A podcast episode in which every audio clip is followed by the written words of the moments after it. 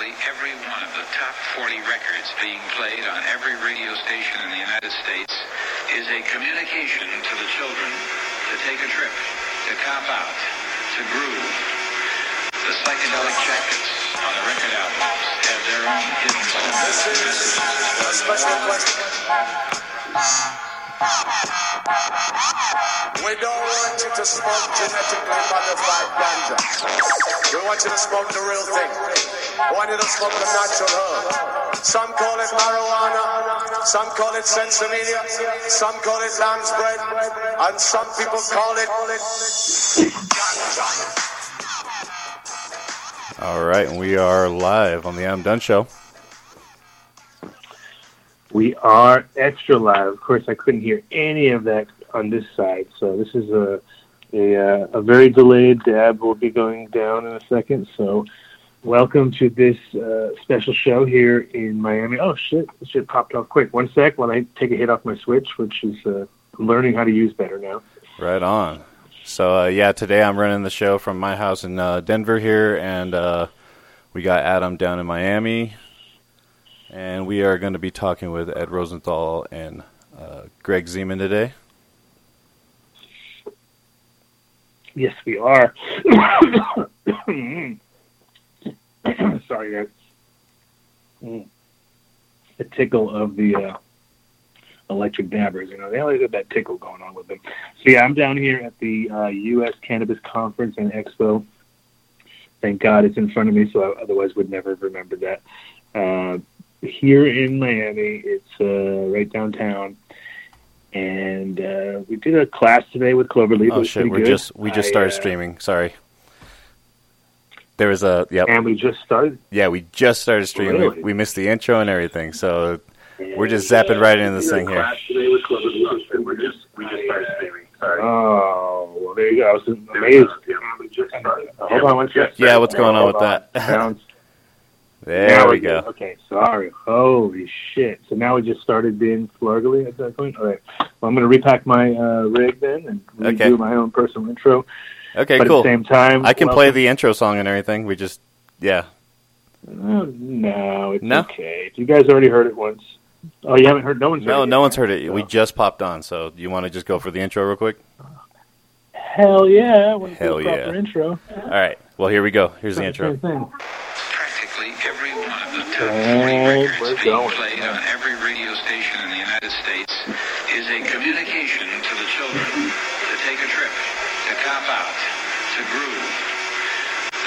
on the record albums have their own special question. We don't want you to smoke genetically modified ganja. We want you to smoke the real thing. We want you to smoke the natural herb. Some call it marijuana, some call it sinsemilla, some call it lamb's bread, and some people call it. All right, and we're back. Adam Dunn Show. Oh, welcome, guys, back again for the third time, I guess. Yeah, we flargled, lives, flargled the intro there a little bit, but we're back, and you're like perma stuck doing a huge dab on the screen. I know, and I, I almost because I was so completely uh, typical stoner. I was looking at it like, "Holy shit, is my camera on?" I was like, "I'm doing a dab while I'm watching this picture," and I was a little bit nervous. I was like, "How are you getting this picture?" But then I realized it. That's hilarious. 'Cause I'm wearing, ex- cause of course, I'm wearing exactly the same shit, pretty much, and doing the same thing, and didn't know the artwork behind me. So, Yeah, yeah, yeah. um, so yeah, so I haven't told anybody where I am yet, right? This is a sec- this is it's all a secret, right? sort Where have of. I? I, I think I may have said something. Okay, well, I'm down here in Miami at There the. U.S. Cannabis Conference and Expo uh, here at the Hyatt Regency downtown. It's uh, going to be an interesting show. We were here last year, so yeah. Uh, it was moved around. It was in uh, Fort Lauderdale last year, now here in downtown. So, of course, you know, things. Uh, this, look at this. The kid is trying to call me. What does he think he is? Should I should I add him too? I mean, it'd be, be nice if I could. yeah, I don't know if you. I think you'd have to call him to add him to it, but Uh, Mhm, Tell him to mhm. tell him to call in. Uh, No. tell him to call into the show. Yeah, exactly. Call the show. Whatever Right. he, he can discuss with you, he can discuss with all of us, man. Exactly. Exactly. So, um, yeah, we're down here at the show. I just taught for Cloverleaf, which was cool. We did the uh, the you don't want to open a grow business show, basically, which is pretty much how we we just tell everybody how horrible everything is, scare the fuck out of them, and they all go like, "Oh no, maybe this isn't for me." Yeah. So I told the kid to call in, so we'll see if we can do it. Yeah, this dab is just going going on, isn't it? Looks like it's never going to end. Yeah, never ending dab, man. It's really good. it's pretty good. Um, so uh, if we're uh, going to talk with those guys pretty much straight out of the gate, let's whack through some of the sponsors Okay. and uh, get that out of the way so we can. Yeah, let's see how long it takes for people to figure out that that is actually not live frozen footage. yeah, right it's there. yeah. everyone thinks the left camera's frozen. That's good. it's perfectly frozen. Just happens to be frozen at my house. So, Yeah. um, New so yeah, Millennium. right, right out of the gate, our our buddy, our buddies from New Millennium, of course, uh, getting some great results. I'm seeing people uh, pulling down some incredible yields, and also just top-notch product from this this line, and uh, great for people who are working in scale but want to also have that kind of craft uh, edge to their product. And also, they have a couple standalones that you can work with, and if you want to add it to your own program, so that you uh, have uh, you know a some other thing that you're already doing, you can bring in slowly just a couple products and then sort of see the difference. Uh, the products I would suggest you try right out of the gate is like Decision and the uh, Ruby Fulvic, uh, and also their their that carbo right there, that Naria Carbonaria. Um, so you can you can uh, definitely uh, pick up their products anywhere here in the states. Uh, if, if you ask, obviously, not every single shop carries them, but if they don't carry it, you know, make a suggestion, help them out, get them get them to the point where they actually uh, have some real products and not just the straight up other lines that are out there because shit's fire. So, a calculator there on board also, so you can check that out, and uh, that'll get you uh, a sort of idea of what you're going to do if you're running a larger system, especially because those are kind of the ones where people want to know how much it's going to cost. And it is definitely cost effective, which is uh, part of the deal when you're trying to sell it to your boss, right? So go to newmillenniumnutrients.com and you can pick that stuff up there. Also, everybody's favorite edibles, Incredibles. In- Incredibles. Oh yeah, Yeah. We know everybody loves Incredibles. There's no, come on, every state I do. think you're jumping into right now. I know you do. I know you do.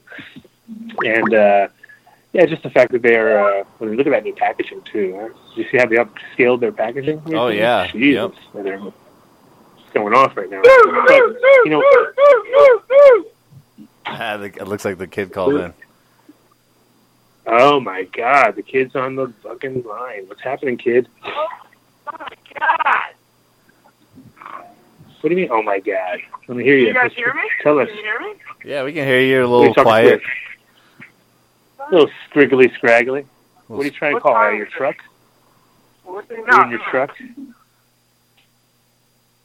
Yeah, terrible line. Terrible Yeah. line on my side. All right, yeah, we're just finishing Yeah, uh, we're shout outs real quick. We're just trying to get them through real quick because we're going to have Ed calling uh, Yeah. pretty soon here. So do it. Yeah, come, Do it up.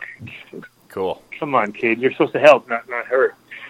Yes, and they have suppositories that we would definitely be using on the kid right now if we could, right? Kid, Oh yeah. Incredible. Oh yeah. incredible, incredible Incredible. Wait, is suppositories. it, is it incredible? Hold on. Let me see if I can name all the bars still. Okay, ready? Blueberry Blitz, No, fucking Yeah. Mountain Bar. they have so many flavors now. I can't even. I mean, it's ridiculous. And they're in, they're in so many states. They're crushing it. Cool. what's their latest flavor? How's that for a test? How's that?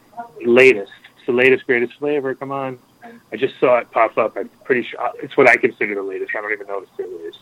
The latest Who's the latest group? I don't. Yeah. who's the latest breeder that they brought on board? I don't know. Oh my God, you're Oh, so far behind, kid. You gotta, you gotta get your shit together. I, I need to come back out. I'm too far. I'm too far separated from the from the in crowd now. Yeah. So what's going on? What's going on in Pennsylvania? Obviously, lots of big, big things, right? Yeah, yeah, good stuff, man. I mean, I, I, I got to say, a lot of the uh, a lot of the flowers out here has actually been impressing me, you know, pretty strongly. I got this one company out here, Prime Wellness. They have a they have a grower from Colorado. I, I don't know who it is, but man, their flower is fucking proper, super good. Um, and the extracts, I mean, everyone's making some good live resin. You know, everything's on point there. Uh, and we're getting ready to. What the hell is that sound? Who's talking? It's you. God. That's you. That's me? Nuh-uh. Really? I don't know. Is, is that in the Not me. background of you, Adam? Or It could be the background of me. I think background people. Hey, background people. hey, background people. I'm on the live. I'm live on the air. Live. Live. But no, it's going good, man. We're gonna we're gonna start putting up our uh, 85,000 square foot facility here in PA. Um, we're gonna be running a bunch of a bunch of the THCs, bro. Nice. Yeah. Nice. And so, No, oh, I also got some. I I got some extra. I got some people. I got some peeps for you there, kid. Got some peeps. Oh yeah. All right, that's good. I Well, can always use peeps. Yeah, I know. Like the candy, Every time right? I hear, Like peeps, like like the marshmallow peeps. No, not necessarily those kind of peeps. Definitely, definitely uh, workers. Workers. Worker peeps. That's good because I, I, I, we're we're submitting our application for uh, New Jersey on Friday, a week from today, and then I'm finalizing up some deals with uh, Jamaica. So I'm gonna need peeps all over, and Ohio. I need peeps in Ohio. We have the grows. I'll, I'll be putting seeds in the ground there in about three weeks. So we have we have lots going. So send the peeps my way, man. East Coast. All right. Perfect. Perfect segue. So back to. I don't think they do incredible peeps yet, but if they did, they would be incredible. I guarantee it. I mean, that's pretty Yep. much a, a standard, right? Incredible peeps. That would be awesome. Not a bad idea. I would eat those peeps. I know. People would be like, "What up, peeps?" Yeah. Um, I think they should. I think peeps should be forever, right? Peeps should be year round. Peeps should not just be a seasonal thing. So I hear that might you. be my whole new thing. Thanks, thanks, kid, for the big idea. But Yeah. uh, what I was thinking was a watermelon. That was my that was my answer to your what's the latest flavor that they're Oh, okay. They have a new watermelon deal going, and uh, but they had a couple other ones too. You could you could have answered one of three things, and I would have been okay with it. So. I was gonna say peach dream. Uh, but in see, peach would have been cool. Too. Would have been down. And uh, so, in general, though, right now, any state that you can pick these things up, pick them up because they are exactly what how they described in the name. Genius, amazing. But uh, go to iloveincredibles.com. Check out the store finder, the state finder, the all around finder, and check out the other wellness products and all that kind of cool stuff too. And check out the ChemDog line, of course, because that's the super latest hot drops from those guys. Hmm. And Build a soil. build a soil, right? Um, also, if you are in the uh, organic world and you want to have the best in inputs and best uh, service and over, you know, free freight if you're in Colorado or New Mexico for all purchase over 500, so you can even order soil that way, for instance, and really piss off people. this guy get free soil. But in general, uh, all your IPM and uh, all of your, like I said, no-till sort of uh, full amended soil from your own, uh, you know, your own your own liking and your own adjusting, and they'll build it for you, help you build it, help you do it right, and also if you kick on to some formula that you really like and you want to replicate it, they'll do that for you, which is huge. So you go to buildasoil.com or you go to 855-877-SOIL and you can talk to Jeremy or somebody from the crew live and they'll take care of you. Like I said, obviously these people you just got to all say, we sent you.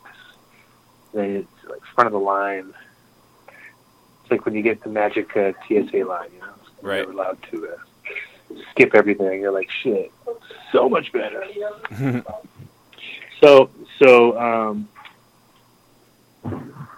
next on our next on our incredible WallaceWow.com. Wallace. Wow, yeah, we have to uh, check in with him because I saw some photos recently which were huge. Oh, I got I got the I slideshow up. I can put the slideshow up if you want it of uh, those pictures you wanted last week. And if you uh, from the last week of uh, the oh yeah, the ones we didn't get to put up. Yeah, yeah, yeah. But yeah, I got I got them up right now. If you want to, me to show them while we're doing this. sure. Cool, That was a great idea. cool. Let's do it. But you can uh, you can guarantee that this guy Ron Wallace with WallaceWow.com is the man when it comes to building your uh, your soil. Like we said, we build the soil. That's one thing. This guy is a rhizosphere uh, junkie, and that's my hand in his soil right there. Uh, just 1,450 square feet of canopy for one pumpkin. It was pretty amazing. You're like, okay, I can see happy, happy pumpkins. Uh, also, Ron's got um, other products that he's put together, but you know he's small. That was this is weeks and weeks and weeks ago. Like I said, double the size right now at least. And and uh, but he already lost one at this time. There's a sort of shot of the dead one, but just see, just perfect, uh, uh, perfect sort of setup out in Rhode Island. There's this incredible warehouse, giganticness. Uh, but it was a good, good trip, and it was just, like right at the end, right before I got back. So it was awesome. And then uh, there you go. That was a loop. There was a loop. Looped. Yeah. Um, WallaceWow.com for that one, and uh, you can say that we sent you. And like I said, he will. Those that's where he's at right about now. It's getting close 'cause it's a month out. And, um, yeah, Sweet. great guy. We're just retired, so help him out. Get some products. Nice. Then I have Green Farms next. Green Farms, I know. It's big things for Green Farms uh, all over the place, but it's in a good way, of course. I'll be hanging out with them next week. Uh, not on the show necessarily, because next next week is uh, Labor Day weekend, so everyone's going to be in some direction. I think I'm going to uh, record a show here Nice. uh, before I go, and then and then that way I got something to play on Friday for everybody. But cool. it's going to be hard to nail anybody down this week, of course. Yeah, I'll But- be in Arizona. those guys at. Green Farms. Exactly. I knew things like that were going to happen. Um, so uh, Green Farms, though, these guys are definitely uh, doing everything the right way, in my opinion, as far as organic growing, uh, to scale, scalable stuff, and also um, just not skimping. You know what I mean? Because usually what happens is people are like 90% organic or 95% organic, and of course, you know, you might get fooled and put a product in by mistake, but for the most part, these guys are, are doing their own composting, their own fermenting, and coming out with some really nice product, and at the same time, creating zero waste, uh, which is huge and kind of hard to do. You know, it's like it's one of those. There's a lot of waste coming off these products, so if you can manage that and you can use it all and turn it into food, actually, you know, maybe mad cow your plants a little bit, right? So we feed them plants, but no, they uh, in general, it's uh, better for the environment and a better, uh, easier sell. So you can check them out at greenfarmsco.com, right? Yep. And uh, check out their program that they're putting together. Also, ever expanding website. They also got this uh, roster worms and a few other product lines that they're doing. So they're selling the individual products and the, complete soils, and they also got Buffalo, which is a product that's been on our show a bunch of times. And you know, there's a long list, a laundry list of basically uh, positive reasons to use that their products and at the same time, they uh, they definitely are doing some big things all over the state. They're uh, yeah, I was down like I was down there with them checking our buddy two out a couple weeks ago, and it was just coincidental that everything was all within like eyesight of each other. So nice to uh, connect the dots and stuff. So yeah, you'll be seeing a lot of green farms on the show doing. Because they do a lot of educational things too when it comes to organic, and they love to do that, which is huge. Uh, they're just uh, for explaining and also for understanding the reason why their products are made the way they are. So, also, they give a lot back to like vets and indigenous Indians and all sorts of good stuff. Yes, to Ed Hampton. Hemping ain't easy to, you know that. Mm-hmm. Hemping ain't easy. He just wants hemping free. Free hemping. Throw the hemping in there. Of course, too. You know we're going to be. You know we're going to be hyping up hemping. Yeah. I can tell you too. Though here at the Fed, one of the first guys I saw in the elevator when I walked in, Charlotte's Web shirt on him. I was, of course, thinking about you, buddy. Yeah. oh, there you go. It's it's come down to random dudes in elevators wearing Charlotte's Web shirts and being quite proud of them. You know, so I was like, Yeah. okay, not at least I know who to talk to and who not to talk to, right? Now we're off to So, uh, seedsherenow.com. It's here now. I hope uh, Ed calls in soon too, so otherwise I have to give him a heads up. But uh, seedsherenow.com are the guys. They're the, you know, they're the reason why we could do what we do with all these breeders and getting all these guys on the show and managing them, which is what they do. And just try managing 35 of breeders or 35 any you know, DJs or whatever. it's, always complicated, you know, because you got you got a lot of different groups going on and different styles, but he managed to bring the best of the best under one roof. Uh, super great service. If you have any problems, just give him a heads up. He'll he'll replace them. You know? So it's, it's good to know when you got people that'll back your stuff up. You know, not just his, you know, all the stuff. Everything he takes under his, it through his portal. You are guaranteed. So it's pretty rare in this industry. You can go to uh, seedsherenow.com. You can also go to seedaholics.com. You can have a like a uh, auction site there, and lost packs and last packs. Things you may never see again, or things that got literally some stuff that got lost in the mail got found just a year later, and there's no more of those packs anywhere. So unsealed, still in the box, deals are there. So go check them out, seedaholics.com and seedsherenow.com. Sweet. And then we have Treasure, Treasure, of course, which we Treasure Barcelona. If you're in Barcelona and you want to go check out a club, you look up Treasure, uh, swing on in there, you tell them we sent you, get some free membership. It's always worth it. It's always worth it. And of course, Right on time. Cloverleaf University is going to have a big boat party tomorrow, right? Tell me about the boat party, Chloe. Come on. I think we just got Ed on the line here, Adam. Oh, the yacht party. Oh, we have the internet. Uh oh, Ed's on the line. Ed? Yes, Ed who? Rosenthal. Shut up. Hello, this Sorry. is Ed. My favorite? Ed. Hey Ed, how Yeah. you doing, my friend? I hear you loud and clear. I'm hanging here with Chloe. Hi, Ed. There you go. Hi, Chloe. Hi. How you doing? Hi. She says hi. She can hear you. Hello. Ed, you're my favorite. it's been a long time. He's my favorite. Yeah. Don't fight, guys. Don't fight over it. Please. Oh, and so we got Gr- we got we got Greg there also in the room with you. Yeah, this is this is Greg Zeman. Pleasure to be here with you guys. Thanks. Hey Greg, nice to see you there, my friend. Um, Yeah. So, uh, are you guys? Uh, where are you guys at right now? Where, where are we calling? Where are we calling you at? We- We're in Piedmont, which is like just outside of Oakland, California, uh, hanging out at the headquarters of the Ed Rosenthal Empire, taking some dabs, smoking a joint, chilling. Wow, the head, the empire, the ed, the empire. Yes, the Edpire. That's right. Yeah, the empire. I like it. Um, well, that's cool. I'm out here in Miami, Ed. You know, it's uh, hot and hot and sweaty, of course, and, and uh, got two more days of, of show starting tomorrow. So Looking at an So- urban at a, the window at our urban forest of cedars and redwoods, and a pond right below us. Yeah, koi pond. Well, Nice.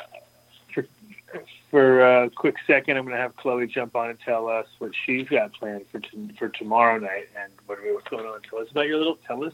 Just tell us what Ed's missing because you know. Because we know we want Ed out here with us all the time. Give him, give it. You can, you- you can tell. I can. Uh, give you. The mic is yours. Go for it. Wow, you know, I cannot believe that I'm finally on the Adam Dunn Just, show. just getting to do a plug. Don't, don't take too much time. Though. You're so funny. So, um, you know, it, we're tomorrow we're having our honorary cannabis business awards on the Seascape, which is the largest ship parked on the intercoastal in South Florida.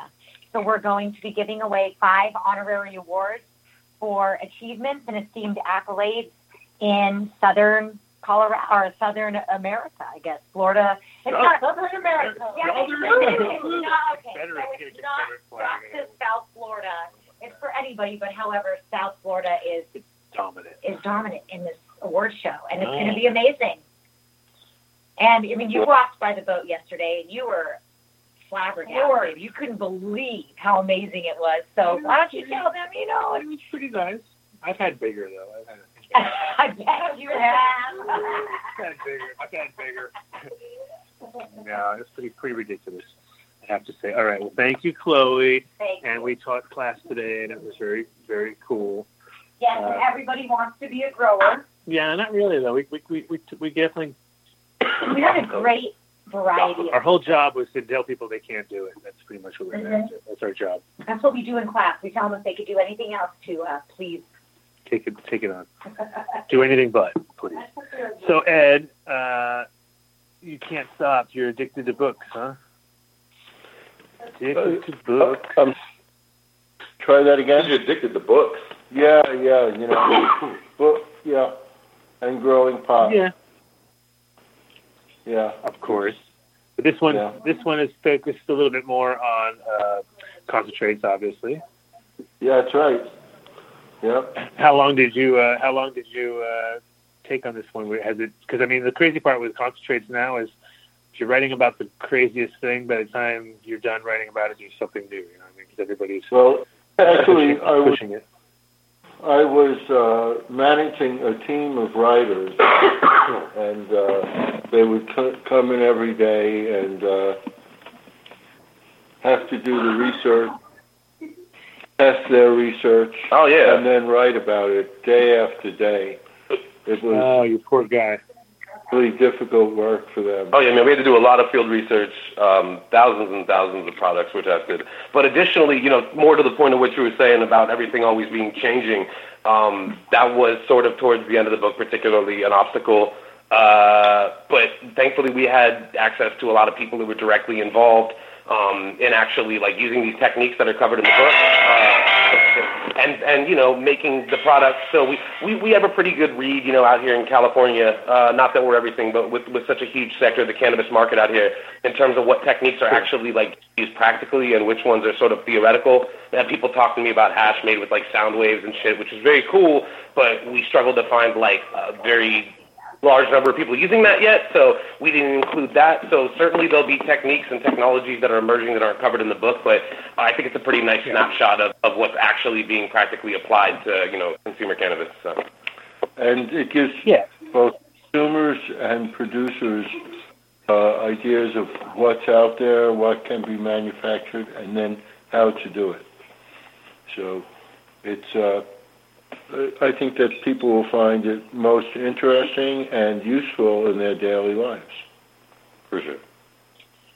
Now, did you? it's sort uh, of a self book. what's that? You know, self-help guides.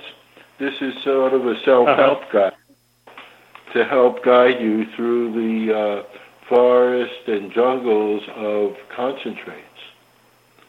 concentrates. Yeah, a lot of people don't even know what. I mean, the, the, the thing that I think is cool about this book is it's a it's a primer for people who want to produce the, these products, but it's useful for anybody who's either just coming into cannabis now or maybe has been involved with cannabis for years but doesn't know a lot about the new technologies around uh, concentrates, there's a lot of misinformation and disinformation and kind of competing information. And really, like anybody who has the time to sit there and take hours of their day to, to, to figure out what's true and kind of what's hype and to separate the noise from the static and uh, from the actual truth, you could find this out. We've sort of just like done it for you. So you take this book and you look at it and it's just I wish this book had existed when I first got involved with cannabis. Like I I took a lot of dabs of like shit that I regret trying and like uh, believed a lot of things that limited my access to certain cannabis uh, therapies and stuff, and uh, a lot of that misinformation that I personally didn't uh, that I that I suffered from, other people won't because this book exists. So you know, hopefully, it's going to be beneficial not just to people who want to make this stuff, but just people who want to have educated decisions about their cannabis use. So. Yeah, and and it's uh, it's amazing too how like I when I uh, I do a dab in in like New York at a sort of underground club, and five people walk up to me and say, "Is that a dab?" I heard about that. You know what I mean? I'm like, wow, I forgot that people really don't. There's so many people who've never even seen you know someone do a proper dab before. So right.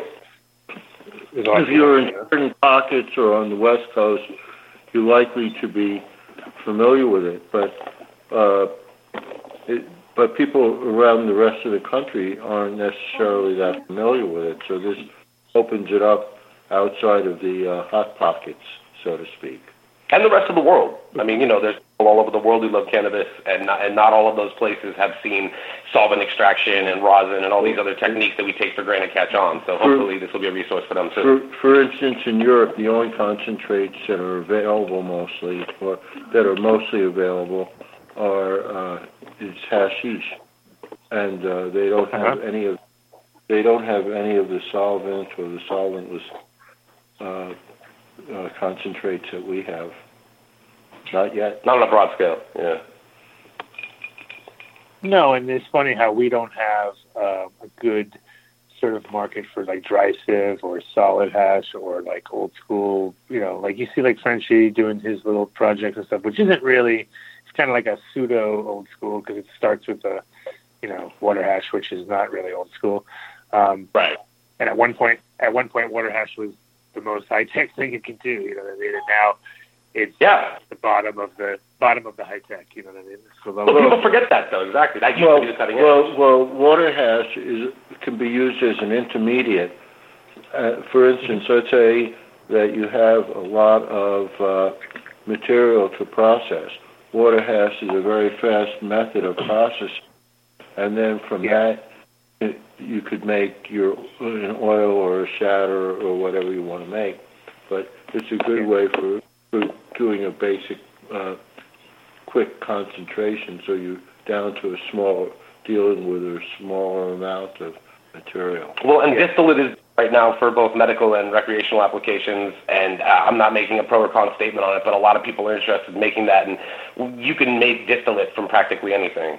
So, you know, in terms yeah. of your crude space and a lot of people don't know that. You know that's another thing is we've demystified if there's one major goal for this book in terms of the educational sweep of it it's we want to kind of take this stuff that a lot of people are treating like it's some kind of arcane alchemy and remind them that this is just basic organic chemistry. I mean it doesn't mean that it doesn't need to be done in controlled lab settings that you don't need to know what you're doing. I mean it's that, that the safety is a big deal doing things right is a big deal but this is not magic and this is not you know uh, advanced uh, ro- you know rocket science or anything. It's it's it's basic stuff where if if you can learn proper lab procedure and know a couple of things about about you know, basic organic chemistry, you can you can do this stuff.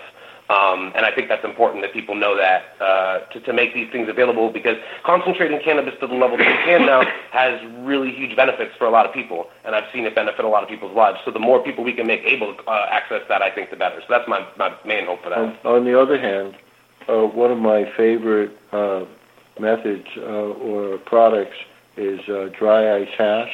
Oh, yeah. And the um, the first uh, when uh, when you first begin the processing of it, the first 30 seconds, first two two minutes, you get an extremely fine product. And because it's only been processed in the cold, it, all mm-hmm. the terpenes um, stay with it, and it, it can be right. used in many different ways. Well, that that product, as fine as it is, is a, is very easy to do. It's something that anybody could do at their house. Absolutely. And so mm-hmm. we're not just talking about sophisticated processes where you can blow yourself up or something.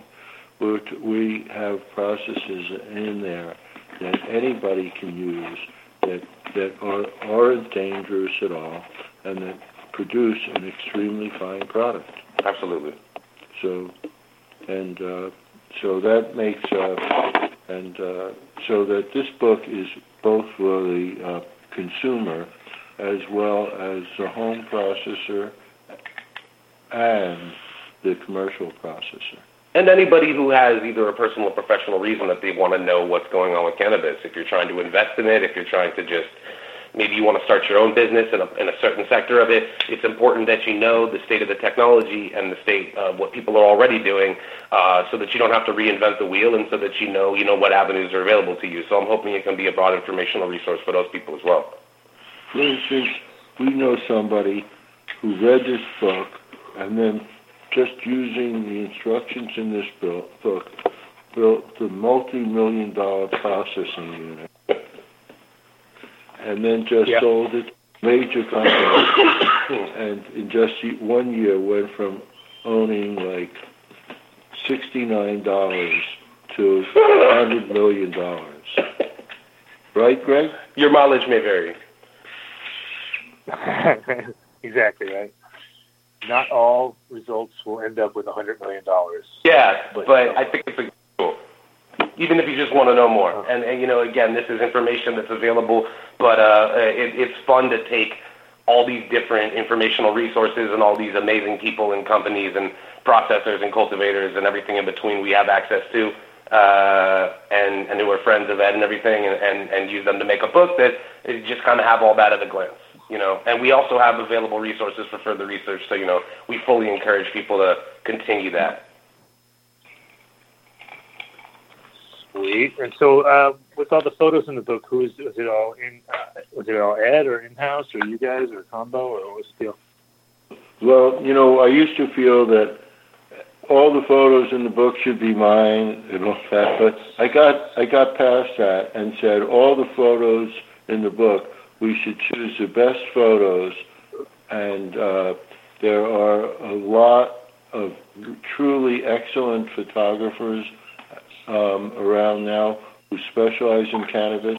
So we made use of their photography, some of mine, just a lot of di- lot of different uh, uh, resources to provide. The, the concern was that the uh, person who uses this book has the best information, and we use the photos to convey the, as a reporting tool to convey a lot of information, so that not only do they have to be uh, beautiful, but they also have to um, uh, provide information for the uh, the person using the book. Yeah, absolutely. All the images really enhance the information, and uh, but not to undersell that we have some incredibly gorgeous images uh, of you know of, of processed cannabis and all different kinds of hash and. Um, uh, you know, I personally, just uh, because uh, I, you know, I work as an associate editor at Cannabis Now magazine, I get the opportunity to look at thousands and thousands of pictures of cannabis, and really, the work uh, in the photography work in this book stands out to me a lot. You know, even from that large of a base. So I, I think anybody who uh, not just wants to know more, but just wants a really beautiful. I wouldn't say it's a little it's a little dense for a coffee table book, but it, it, it has truly. Uh, um, excellent photography that I think if you're if you're into that type of thing, you're going to really find a lot to enjoy in every chapter. So even even the cover and the back page of it is pretty exceptional in my opinion. So Yeah, I mean the photos that I'm seeing are beautiful. So it's uh, and and you know it's also one of those things. The processing is getting more clinical and turning into uh, a lot more technical than it ever was. So it's nice to document it properly and you know with proper lighting and you know the because it's it's also of course the quality of photography is just so much higher now than it was back in the day too. Um, so we're kind of lucky to to get to be able to sort of show it because a lot of times with cannabis stuff it's so hard to make it look good or make it look as impressive as it does live. You know, it's like here's a big pile of poop. you know, it looks so good. well, I mean, but how do you know if something looks good? Know, you, you grow up your whole life and you see bread your whole life because you eat it. So you know if a piece of bread looks like burnt or like undercooked because you know what good bread looks Yeah. like. Like not everybody has had the opportunity to interact with all these products directly. So you know, uh, and, and obviously, again, this will lead them to other resources that are available. But when you get to see a, a photo of like this is, you know, for lack of a better word, like kind of like the ideal, like here's what it looks like when you get it right. Like that's an educational tool in and of itself.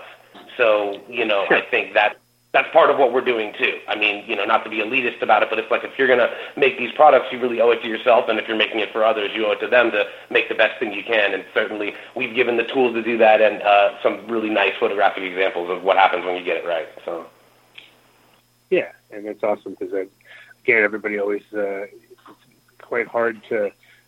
Well, not maybe not that hard, but it is kind of hard to de-learn things. But it is very easy to pick up. Like once people see what real quality is, it's always been like that too. Like before anybody saw good hash, they could have looked at anything and it wouldn't, you know, looks good to them, I guess. And then nowadays, people are pretty damn picky when it comes to hash, weed, everything. I'm, I'm actually quite impressed uh, as states come online because they they get tools to be able to uh, uh, go quicker than the last ones. you should be picky about about your hash. Like you should be you're taking the cannabis and you're concentrating it, you know, however however however many times. That's how much more picky you should be about your hash. Like you really should take it seriously, like what you're putting into your body and the quality of it. And you know, sometimes it's not worth it to save a couple extra bucks. Like so, I, I hope people will be picky about that. Uh, unfortunately, I would say like some people are not picky enough, but that's my personal opinion. It does not necessarily represent that of Ed or QuickTime Publishing. So. Well, And yeah, I mean the, the like I said, people tend to uh, you know work themselves up the scale pretty good.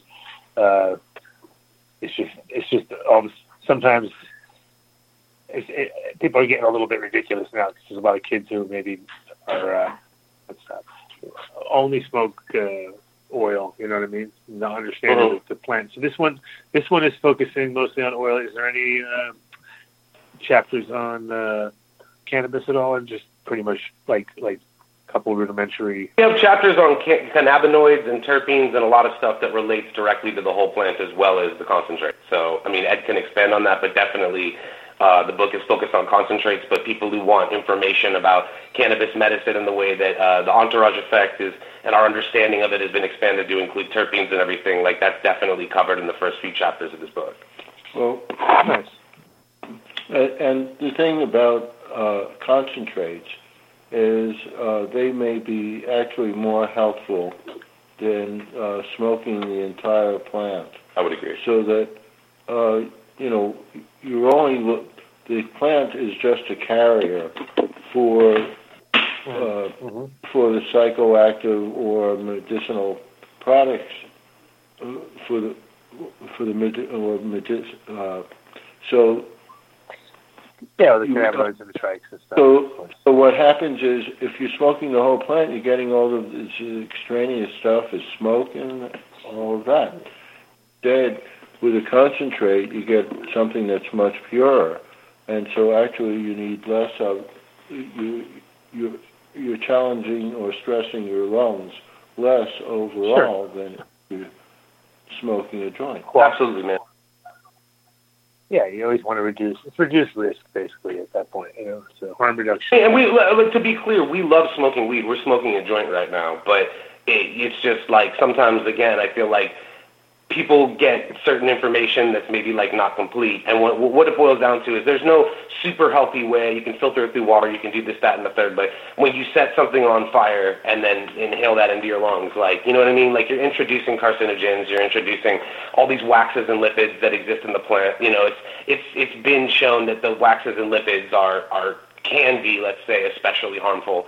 And um, ultimately, using an extraction process and using a low heat vaporization, where you're basically boiling the active ingredients and just inhaling what amounts to steam, uh, vapor. That that's a much healthier way. And I think a lot of times, you know, and, and I, I come from a journalism background, so I'm sensitive to it. But I think a lot of times it's the media has uh, sensationalized particularly some of the dangers in the early days of BHO when people were blowing themselves up, open blasting. They weren't really doing it open blast. They were blowing themselves up trying to purge it on hot plates and all this dumb stuff. And uh, Sure. bottom line, it's it's it's a pretty it's an incredibly safe product. The more you concentrate it, ultimately the less you have to consume, and the method of consumption is a lot safer. That said, full caveat, like I like smoking hash and smoking weed, but I don't really necessarily smoke nearly as much as I used to now that I can also take a dab and I get all the therapeutic and you know let's say adult use benefits of that in one or two breaths versus sitting there inhaling waxes and lipids and carcinogenic carcinogenic smoke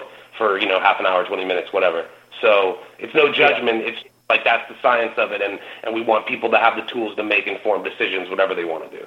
So Yeah, and I mean, back in the day, even in even in Amsterdam, there was like far and few between really high quality hash. There's a lot of like commercial hash, but when you got really good hash, uh, you know, because the commercial stuff, people would smoke it all day and it would barely get them high. But then you get something really good, and then we started to make our own hash, and then of course, you know, when your starting material is like twice as strong or triple, you know, two and a half times as strong as the other starting material, of course, it's going to be higher quality. And now um, people have taken it to the extreme where they're uh, breaking it down. For instance, like the terps on one side, they got the THCA on the other side, and they're and you know they're breaking it down to its to its core. But then you know, in the long run, my opinion is that just kind of makes it two things. One's too harsh and one's too flavorless. You know what I mean? So, uh, you you guys, what's your favorite form of hash in this flavor, like modern era or whatever? I guess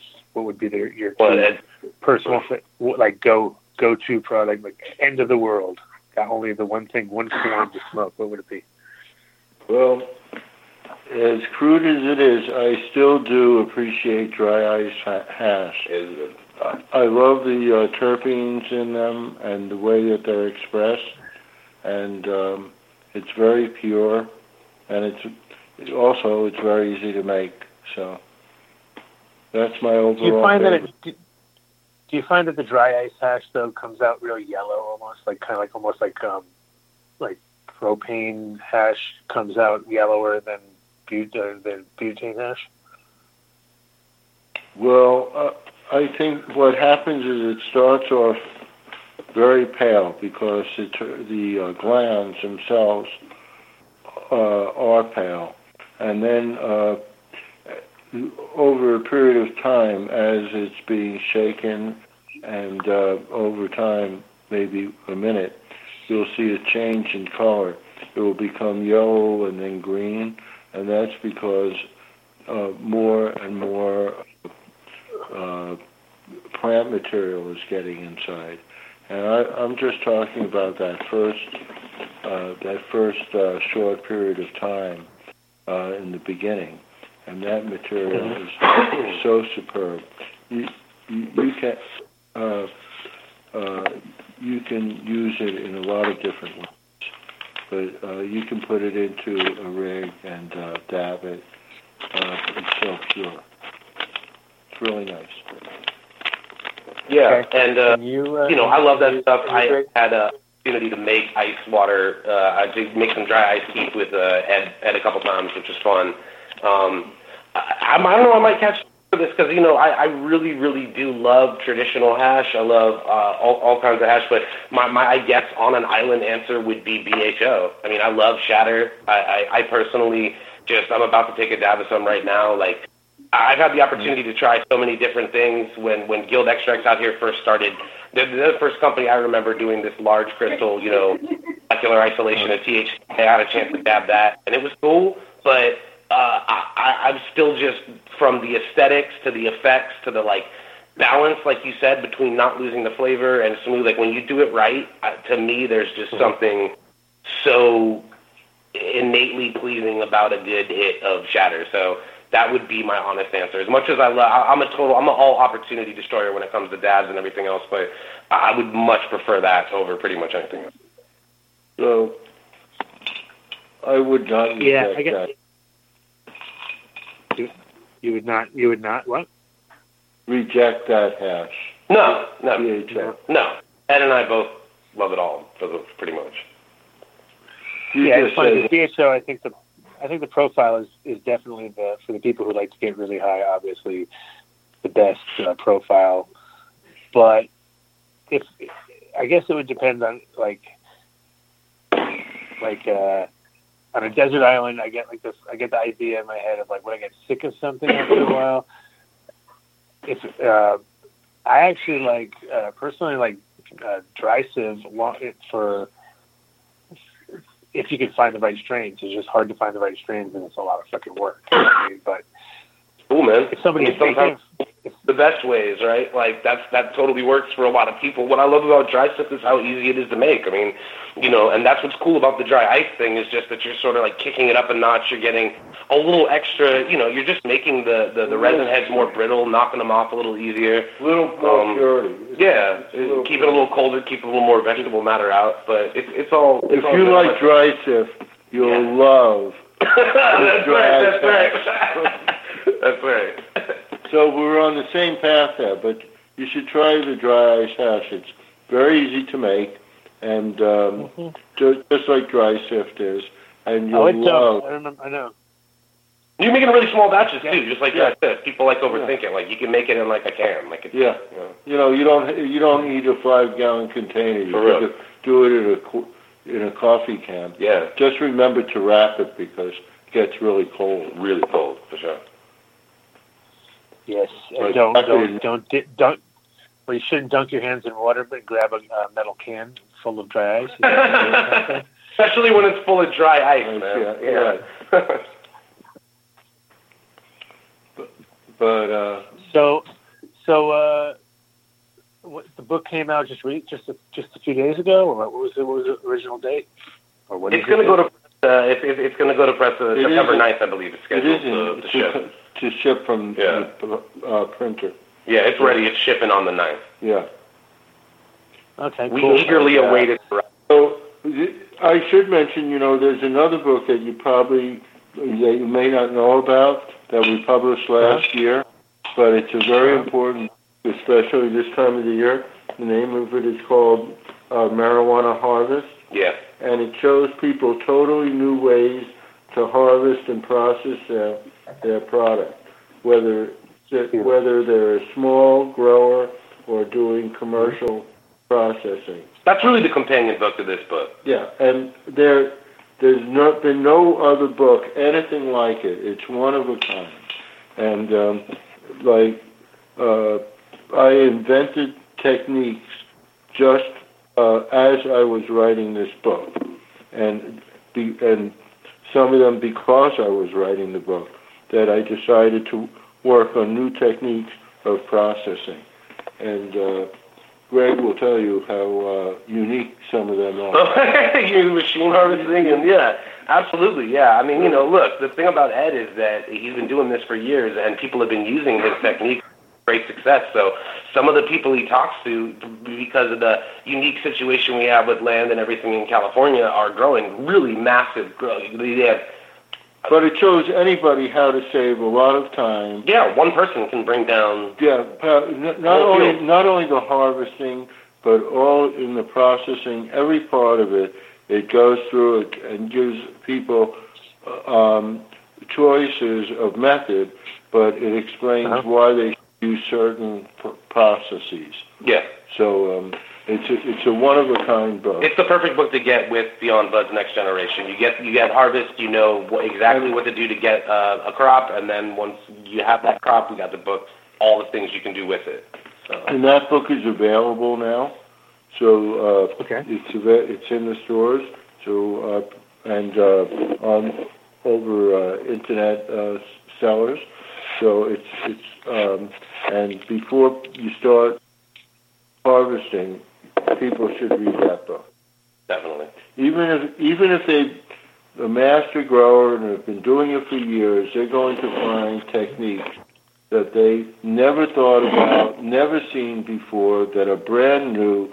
That when I'll tell you what, one some of the techniques are so unique and save so much time that when experienced farmers see them, what do they do, Greg? They start laughing, right? Yeah. They they literally start laughing because What's the simplicity of some of them? yeah, It's kind of it's not like I'm talking about.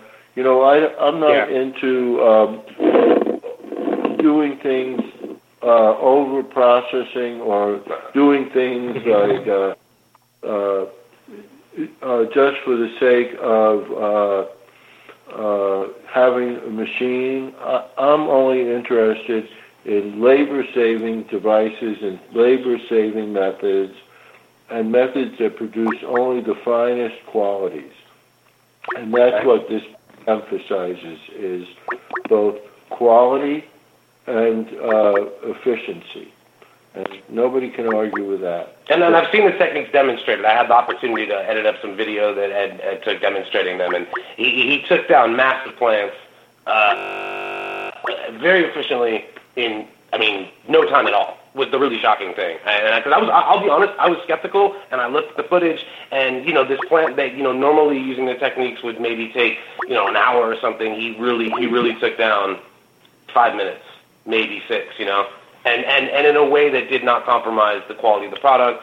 And, and again, like, this is one of those things where we live in a time where a lot of people are in, you know, uh, decriminalized or legalized environments, and we have kind of this, like, privilege of being able to not, but, you know, Ed's techniques were kind of born in a time when uh, sometimes things had to come down very quickly, right? And some people can remember that, and this will get your thing down quickly. No, This will get this the whole is- thing down quickly, is- very efficiently. I, I, you know, Greg's putting it in one version of it, but it, it's whether you're whether you're harvesting just a few plants or a lot of plants.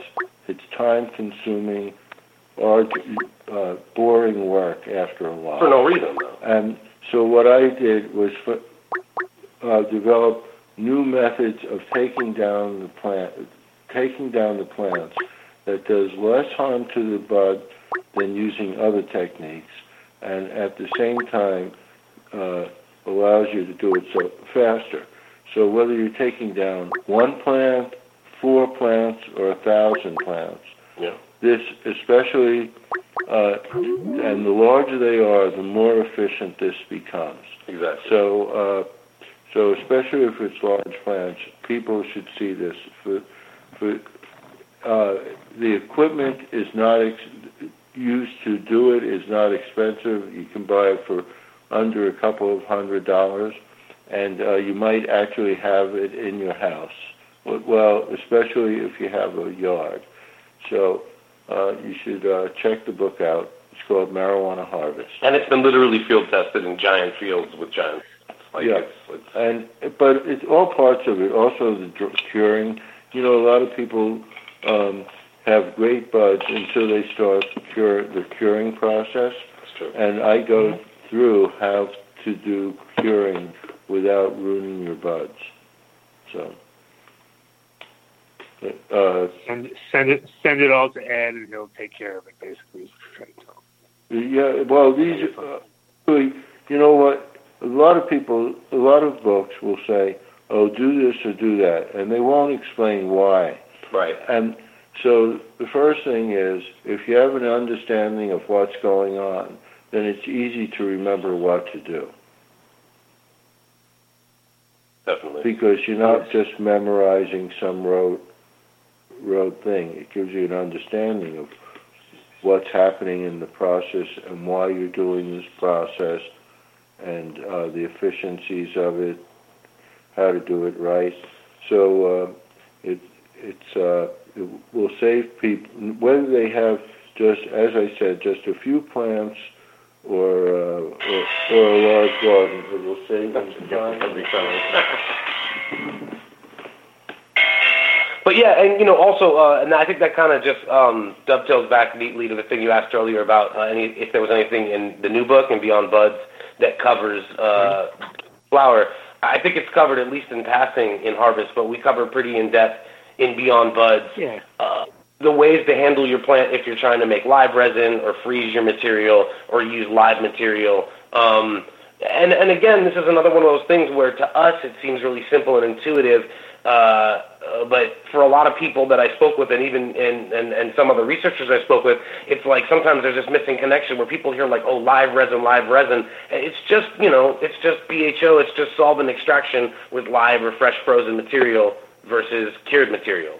Um, but again, like because there's not always clear information, and people who are making this stuff, not as a knock on them, but for business reasons, they're not always trying to be totally transparent about their process.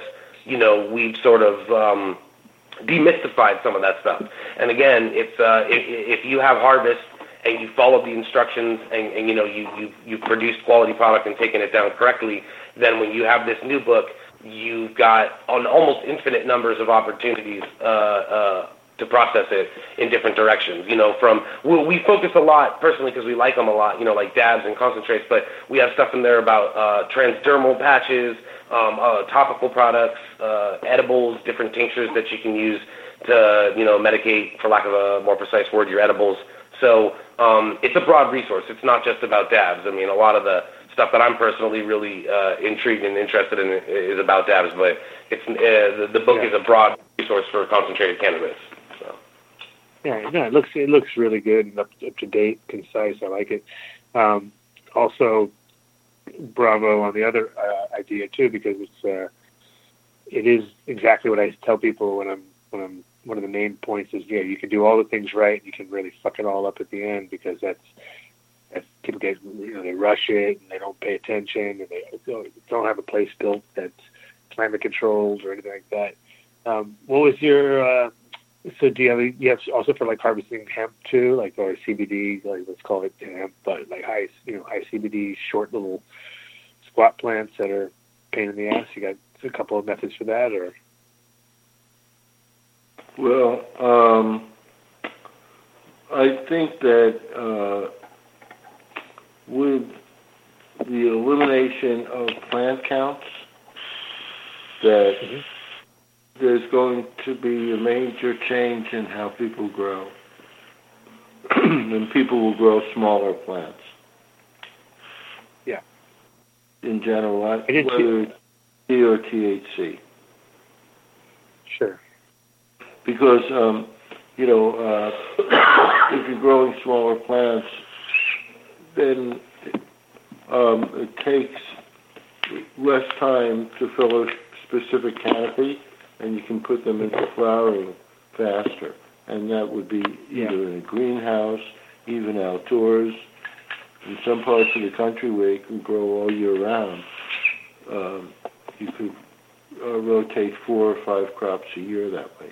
Yeah, well, you know, there's been this renaissance in like light dep, uh, you know, applications for cannabis, and now everybody is doing exactly what Ed just said, multiple harvests a year. And so, you know, um, smaller plants, and then and that's another you know cool thing about the book is smaller plants used to be sort of maybe like a, a negative point when raw flowers were the primary mechanism everyone was consuming this stuff. But with so many opportunities for processing it, you know, if you get the uh, flavor profile or whatever correct, then you, can you can utilize it in a lot of directions that are terpene forward. And you know, if you don't, like, not to discourage people from trying to grow good cannabis, but then there's like multiple options for, you know, I mean, the, the origin, the progenitor of this book was a book called Trash to Stash that Ed had.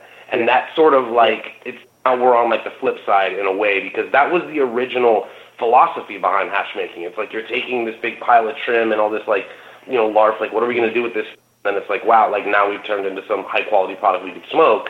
And at a certain point, I think it's a good thing, you know, now we're in that kind of a connoisseur market in a lot of areas of the country and the world where we want high quality product, and so the, the the cliche that gets kicked around a lot is fire in, fire out. It's like you gotta have you gotta source high quality product uh, to make you know a flavorful product, but then you know you could also go the distillate route, which a lot of people are.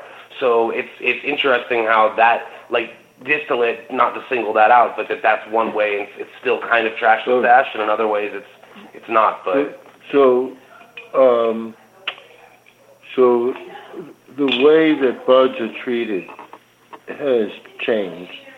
So yeah, um, the, the the the market has grown, but the percentage of people who are actually smoking has fallen. Yep. So um, majorly. So at that so at this point, if if it isn't a bud, or if it isn't really good cosmetically dam but cosmetically damaged, uh, excellent bud. Yep. Everything else, all that B bud, that goes into uh, concentrates. And the reason Yeah. why I say cosmetically damaged A bud, because that's what nowadays is used for the best pre rolls. hmm Or some companies nug run. I'm sorry. Or some companies nug run. Yeah. Nug run their pre rolls. Yeah. So so Mhm. basically basically it's um so it's as high a quality as a beautiful bud. It just doesn't look as good. So, but at highest quality and the potency and th- those qualities, smoking qualities. But other than that, everything else get goes into concentrate. So it there so different techniques can be used if if you know that that's happening, then if then um, if you're running everything to bud, you know, looking for the best for the best bud, because actually there's going you know as you know in Oregon has a market that's pretty pretty responsive to supply and demand as well as it doesn't have very high taxes. And what's happened there is that the price of cannabis has fallen dramatically because it's free entry into the pretty pretty easy entry into the market, and Mhm. prices have just fallen t- t- tremendously. And so, and so it doesn't pay to to sell as bud anything but the top. People won't. So, so uh, the, your whole your whole uh, uh, strategy uh, strategy of dealing with uh, a- any part of that uh, supply equation uh, uh, has to change with the times. For sure. Of course, and and uh, I mean it's great though because now we finally get a chance to do whole plant extraction and grow just for extraction. It makes it so you, you can uh, obviously yields be higher, your quality can be, you know, it's very dependent on your grow technique. Obviously, before it was just a scrap little thing on the side, and it was great because he went for real Well, look, the lowest to the top, you know. here's what the situation is. So growers in Oregon have been selling pounds for five hundred dollars, Or less. and Yeah. this is where the new crop is in. This is the two. They're still selling the 2017 crop, and the 2018 crop is well. It's partly concerned because of the fires, but it's still going to be really large, larger than last year. So let's take that from. Yeah. So as I said, a pound is going for five hundred dollars. Well, if you go back and look in high, you know, old high times, pounds of of Colombian were going for about five hundred dollars in 1974. So now a pound of Colombian, uh, I'm I'm giving them the benefit of the doubt, but that pound of Colombian had perhaps half the THC as the pound of uh, of Oregon weed that's 18% THC that goes for $500. So, but in ni- five $500 was worth a lot more in 1974 to than it is now. Yeah. Maybe five times as much or more. But let's say five times. So that pound in today's prices costs $2,500 Mhm. for half the, let's say half the THC that we're buying for $500. I mean, it's and you know so the that's price is so the price of THC per gram of THC has gone way, way down, um, and that's the best thing about legalization. And the reason why that's the best thing about legalization is this: more people will be able to smoke, and it will be cheap. So people will substitute grass for alcohol, and that's really good. well, yeah, That's and really good cannabis for is becoming a society. commodity. That's really good for society. It's not that cannabis is becoming a commodity. You might talk about the economics, but I'm talking about change in society. You know, we're so, you know, this industry has grown so fast that we're that that we're seduced by the numbers game of, you know, all these people who could become millionaires or multimillionaires and these giant companies and all of that. But on the other hand, um, in Colorado, half the marijuana, half the the ca- cannabis that's sold is not sold through the state store, you know, stores registered with the state. Right. It sells elsewhere. So there's still this big uh, alternative market. Oh, but I'm not. I don't. I'm- here is going but I'm not talking about the market. I you you guys. Everybody's talking market, market, market. How big this market is. Oh, you know, let, let me finish. Let me finish. All right. Let me finish. right. But I'm talking about heads, people's heads. Right. You know, it, I'm not talking about hippies out to make it rich. I'm talking about what marijuana does to people's heads and how it will change, hopefully change society. Just like, you know, at marijuana events, you rarely see. I actually, I, I don't know that I've ever seen a fight at a marijuana only event. It's only when alcohol is introduced Right, right. and so that um, you know, and as I'd like to see the society change. You know, I'm, I've never been much of a drinker, and most of my friends haven't been much of a of drinkers. Rarely even have a bottle of wine with dinner, even though we're in California, the wine state. Sure. Okay, but when I see how much people drink, you know, mm-hmm. they'll have a a, a beer with lunch. They'll have a couple of beers with dinner. They'll have a beer after dinner. They'll have a six pack or two a day. They're they're alcoholics. And when I see how much people drink in the United States and in Europe even more, I mean it's just so I look forward to really inexpensive marijuana. And the re- and you know people would say, "Oh, don't you care about the farmers?" first people I care about are the consumers. And I want to see pot so cheap that a lot of people say, I'm not, I used to grow it, but I don't, I'm not even going to.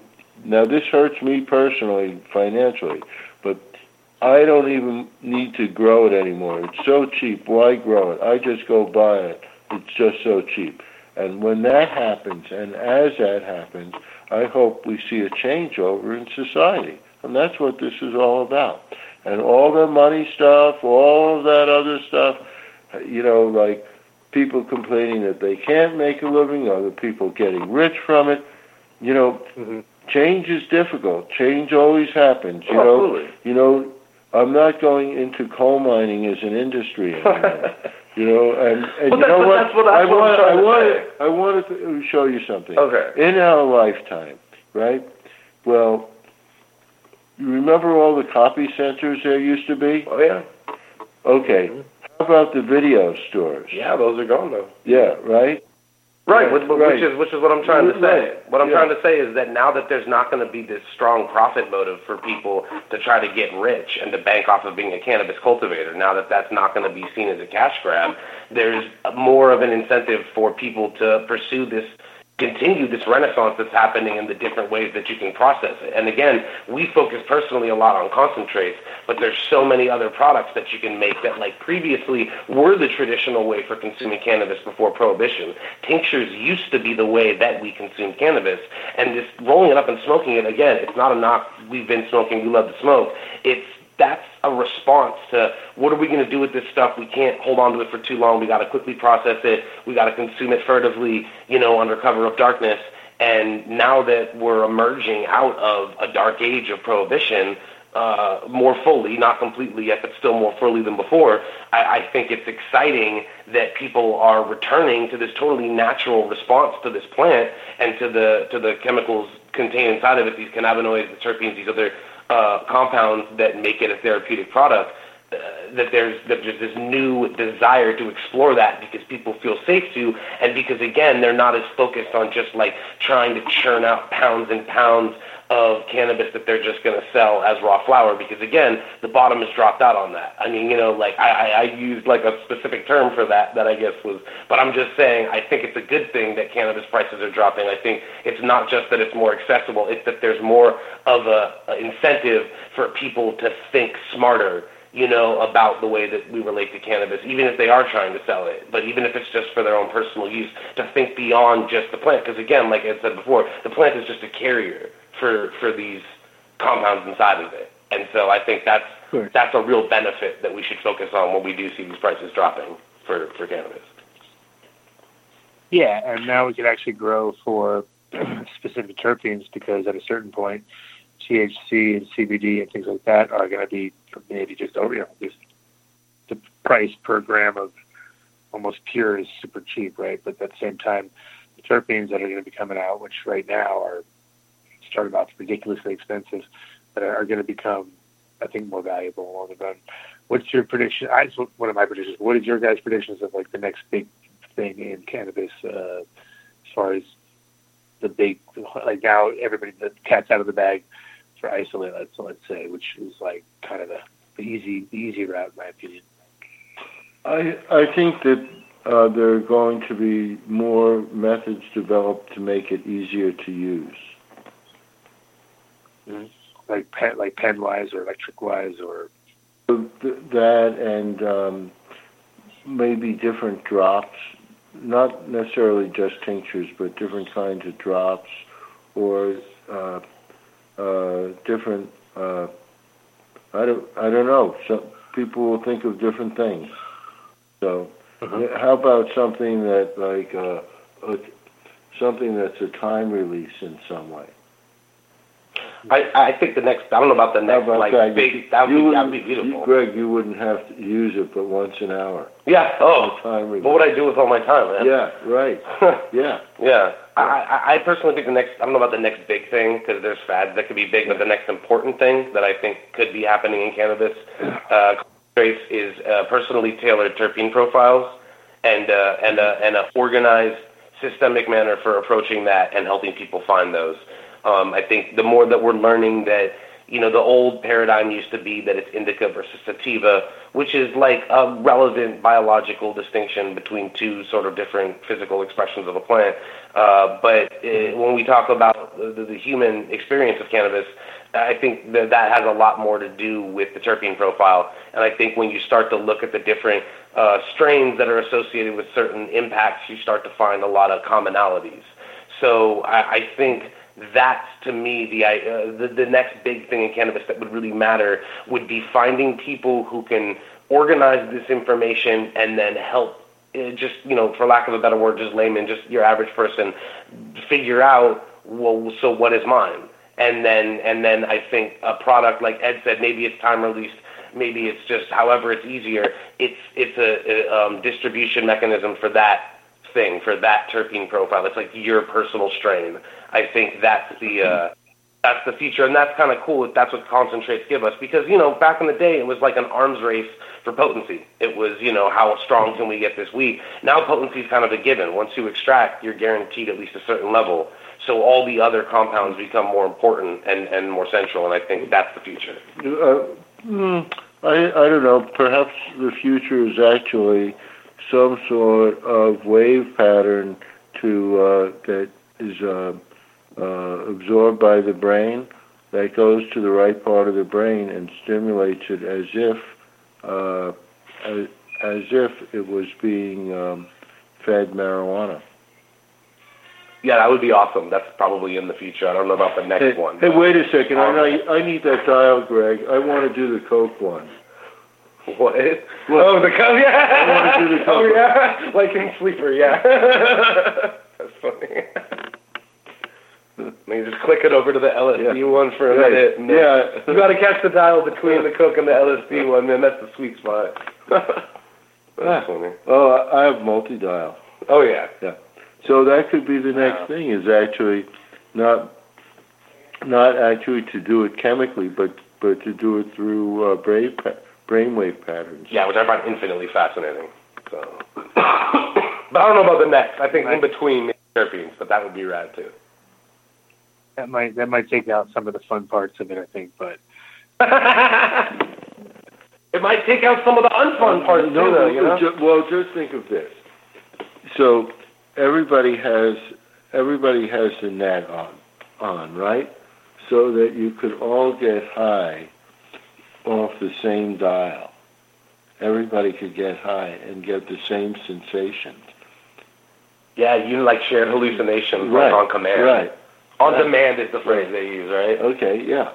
Netflix shared hallucination. Yeah. So that demand. that could be really community, uh, like very, you know, communal, yeah, spiritual. spiritual. Yeah. Yeah. So, on the other hand, you could be speeding down that uh, raceway. I like where your head's at. Ed. Well, that's sort of like Burning Man. You know, if you it, in Burning, I'm not going this year, unfortunately, but at Burning Man, you know, you could be very spiritual and just do spiritual stuff, or you could be partying all night. Yeah. Yeah. Show him. Yeah. Show him. I know, right? Yeah. Trying to show you a dab over the phone. Yeah, we're showing you the dab. Do you It's think this difficult. is the right size or not? Just, just take a guess. I I would say it's probably shy. I would probably put a little more on if I were you. Oh, see, I like the way this guy's thinking. Well, oh, I think Ed was going the other direction, but no, this is fine. this is Let's- fine. yeah, I'm gonna, let's I'm do gonna, I'm gonna defer to Ed. Yeah. So, Yeah. Okay. Now, uh, of course, more. More is better. so Always more, right? Yeah. So, Yeah. oh, for yourself. Oh, yeah, you should have used more. I mean, oh, I thought that was for me. Well, I see how it is here.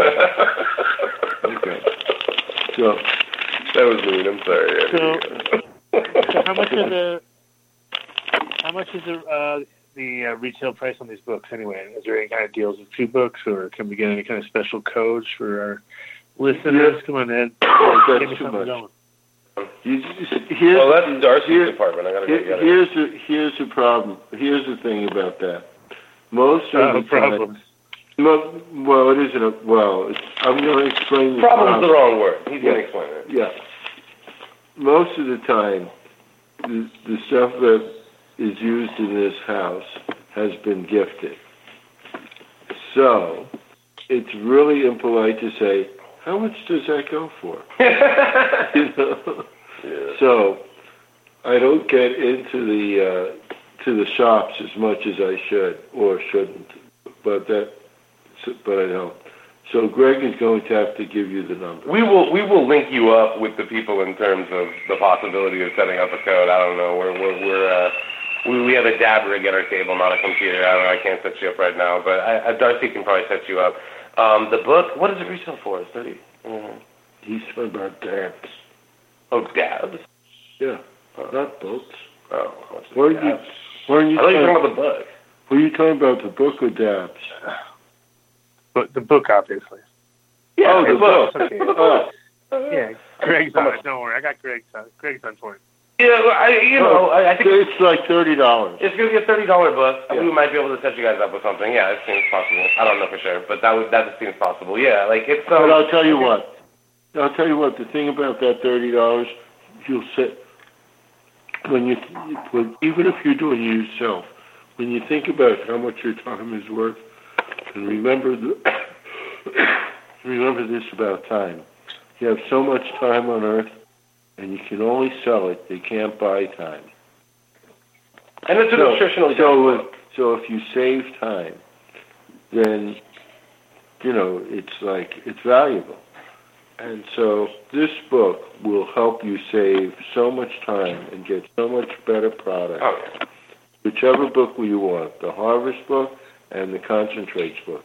Both of those books are meant to help people. For sure. They're self-help books. I would agree. Yeah, these are You two get, of you'll get your you'll get your thirty bucks worth is what you're trying to say. Basically. Oh, oh yeah, it's hard-earned knowledge that a lot of people were just, they were just cool people that like shared it with us. I mean, it's stuff that people just have to figure out through mm-hmm. trial and error. Then we check it against, you know, science and, and it's, and, and the other, the available research. And it's like, it's saving you, when we talk about saving time, I can tell you as, as one of the, you know, the people heavily involved with organizing this stuff and spending that time, it's time you want to save. 30 bucks is, is a, is a bargain Yeah. to save as much time as it would take to just and again if you're the type of person who wants to research this stuff yourself this book gives you all the tools you need to check all the resources that we checked and other ones that we just suggest like for additional reading so um, well, we get deep into the, the science where the terpenes are involved and cannabinoids and uh, deep without being like a textbook like but the, like I said it's nutritionally dense you'll read the book you'll read like one page you'll breeze right through it and you'll learn like 10 new things like without even realizing it so because that's because that was the experience of writing it. And so, like reviewing the copy, I was like, wow, it's like that's the thing about cannabis. So much of it is so simple once you have all the information laid out. And so, save yourself some trouble. Read this first, and if you want to go on like a lifelong journey of discovery, do that. You know, it's my You know, blessing. a, lot of books like spiral into the information, and we go directly to it. Yeah. right? And we're very clear about everything. We, it, it's not, uh, you know, it, it, uh, it's not inexact. We give, uh, when we're giving instructions, they're clear, and uh, you can work from the instructions. We don't do that with everything because some of, because some of the things are just too complex to get into in uh, in this book. Yeah. Uh, but it gives them in those cases we give a good overview of not exactly how it's uh, what is done, but not exactly how it's done. And those are in some of the more complex uh, And you'll know. processes. 'Cause we we explain that Yeah. and but it gives you a good idea of where you're going with those processes. So, uh, and then there are a lot of things in, in it that anybody can do in their house uh, without fear of uh, any kind of More than half the stuff in the book. Yeah. accidents or yeah. Yeah. So, um, so it's a book for everyone, and uh, It's a good read. yeah. Is is there is there an e version? Like, is, can you get like an electronic version of it? Or There's gonna like there's actually an ebook that comes with it. I don't know if there's an e version So yet, but the- it's the- the, the- if if it's not out yet, it will be. Well, for the Harvest book, there's an ebook. definitely. And and this one, usually the book comes out a couple of weeks after the uh, the uh, hard copy, and it, it's Gotcha, on all the gotcha. it's on all the So the short answer is yes, but wait, there's more. Yeah. Because it'll come with a bonus photo book with some stuff as well. Oh, bonus book. We like that. We like the bonuses.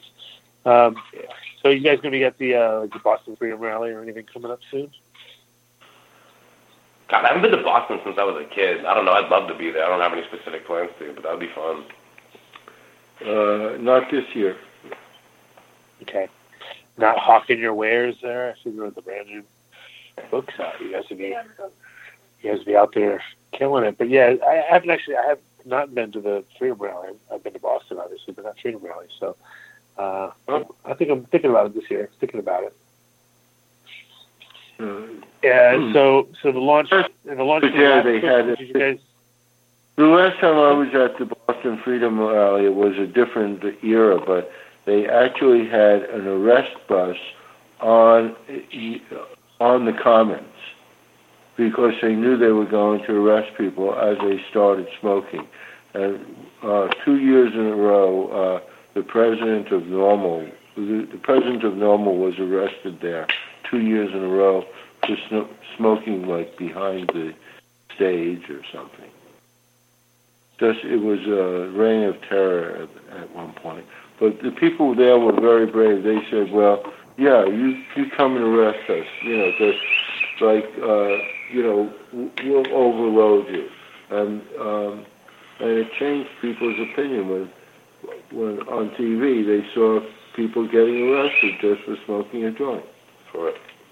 Yeah, people said enough of this. Yes, I know it's uh, well, but you know the East Coast is crazy because last time I was in Boston, I was like, more people smoked on the street there just randomly, that had nothing to do with the show or anything like that, just kind of in little neighborhoods. And anywhere I saw, I was like, wow, these guys are taking this seriously. Like, so I think it's going to quickly adapt to a much more smoker-friendly environment pretty fast. Which is all over the country. Well, I don't necessarily smoker friendly. You know, Yeah. the difference between smoking uh, or even um, even vape pens and uh, other methods of ingestion like uh, uh, either eating it or pill, uh, some sort some sort of method of ingestion. The difference is that the other methods are not affecting people around you. So if you're smoking a joint, you are affecting people around you. I mean, if you're like in a movie theater or if you're in a crowd. But if you eat something, nobody cares. Like, um, you know, I said to a friend of mine, you know, I get high on the plane all the time. And he says, my friend says, uh, you know. And so we got on the plane, and while we were on the plane, I took out a, uh, a tincture with an eyedropper. And there we were, getting high on the plane. And nobody gave a damn. Because we weren't we weren't affecting the other the other passengers. Now, if we were Mhm. smoking or vaping, we'd be affecting the other passengers. So I think that that I make an exception to that smoking thing. It's that it's that uh, you you have to have respect for the society around you with that. Yeah, and I agree that 100%. I would just also say that, like, you know, people are, uh, with a little ingenuity and a little discretion, uh, they, you know, I, I, some people find that methods that involve respiration are a little more Yeah. effective for them. And Yeah. as long as you're polite, and again, I, I think, uh, you know, vape pens are not a cure-all. Like, you, there's Yeah. ways to be discreet with that that are better than smoking. And as long as you take Ed's advice to heart and, and, you know, make sure that, again, you know, cannabis is enjoying a moment of, of uh, inclusion into the cultural mainstream. And uh, I know that there's times that people can be uh, sort of resentful of some of the ways it's going, but we should embrace it and we should do our best to put cannabis and the cannabis community's best foot forward and, you know, just uh, do your thing however you need to do it, but just, again, like with a mind towards being respectful and making it look good because that's important. Uh, I'm not saying you can't smoke a joint walking down the street. What I am saying is don't cry pot in a crowded theater. yeah, there you go. For sure, for sure. Um, so, other than the book, what else uh, you got up your sleeves? You got any kind of uh, crazy Well- projects besides? I, I know Ed's always got something going on. Well, I, I'm involved in different inventions, some um, some of which are being patented now, and also I do uh, um, I, I do consulting a little bit, and um, um, so those are a couple couple of things that I'm involved in, and you know, Greg is a great photo editor and a great, excellent writer, and he is very involved in the entire community and is an excellent communicator, Well, I appreciate it. among other things. Well, thank you. So uh, that's what we're all That doing. sounds like sounds like a great great uh, combination. I know, I know uh, Ed's always trying to get everyone to write books, so everyone gets scared. But it sounds like uh, Greg's got it kind of dialed in. That's that. Now I'll tell you, the book looks amazing. Uh, photos look great. So I'm looking forward actually to the Harvest book myself because that's that's one of those things that very few people focus on the right uh, that part of the process, and that's one of the Achilles heels I think for a lot of people. Yeah, well, That I, I, I think you'll enjoy that book. So we'll, we'll get you Yeah, a copy of it. really- Well, remember what you said earlier, man. You know, you, you get addicted to books and to writing books. Like, you got to be careful. That's, you know, Uh-huh. It starts I know. it starts out with like one or two books only on the weekends, and the next thing you know, like you're writing books every day. You wake up writing a book. Always a book. know. Ed's been, Begs you Ed's to stop. been trying to. Careful, man. He's been. Very addictive. I know. Yeah. He's, I say, why don't you go out and get job? Yeah, right. and you'll laugh, right? And you'll be like, "Ha ha! I'm working on the book." There's always a book. yeah. Exactly. So no, I, I I've avoided it so far, but you know, Ed keeps trying. He's like, "So when you coming out with your book, Adam?" I'm like, "What are you talking about?" Like, Oh man, what one is- of us. Well, uh, uh, my, uh. my new book. is- I have a new self-help book. It's and I'll just it's it's a book on how to live your life, and uh, I'll just give you one example from the book. If your glass is half full, get a smaller glass. Oh, Confucius, confused, confused. Just gotcha. I like it. Uh, a daily, I need a daily dose of Ed. So you need little, like one of those little tearaway uh, calendars, whatever. Oh, for sure. So hey, I have Every to go now. They're stealing. They're stealing Ed. I can hang with y'all if you Yeah, want. Yeah, he can but- hang out, but I have to go. Somebody's here to see me or something. Yeah, Ed's a busy man. I'm I'm Yeah. less, slightly less busy. Yeah. So Yeah. That's perfect. That's perfect. Okay, and well, thanks for joining us. Of course, it has been awesome, and uh, I'll make sure to spread the, the word about your book, and Yeah. uh, hopefully see we'll cross paths soon. I'm sure. Okay, sounds great. Okay, so Thanks, I'm Ed. leaving with Greg. He's a fine man. Okay. Okay. Okay, Feel see you in a- safe. Feel safe. Okay, bye. right, all right, man. So um, yeah. Yeah. So no, it's great. I mean, I was gonna, I was just about to say to you guys, uh, you know, we're gonna wind down in the next five, ten minutes, whatever. But um, yeah, so you're a Cali, so you're a Cali uh, originally from California originally, also. No, man, I'm a transplant. I was um I was born in New York at the uh, now no longer existent St. Vincent's in Manhattan. Um, my pops was in the Air Force, so got bounced around Ohio, Texas briefly, uh, and uh, Albuquerque, New Mexico, and then moved here like 10 years ago or so, and uh, fell in love with the Bay Area, and uh, currently living in the East Bay, uh, just outside of Oakland, uh, on the other side, just outside San Leandro. So uh, California uh, uh, immigrant and great lover of California and all things California. So California, California. So anyway, was it like uh, cannabis before you got there, or was that, that kind of the obvious like thing you fell into when you got there? It's kind of funny because yes and no. Like personally, um, by the time you know, Albuquerque was a fun place to grow up, uh, but there wasn't like a ton of weed. Excellent, and the weed that was good mostly came from California.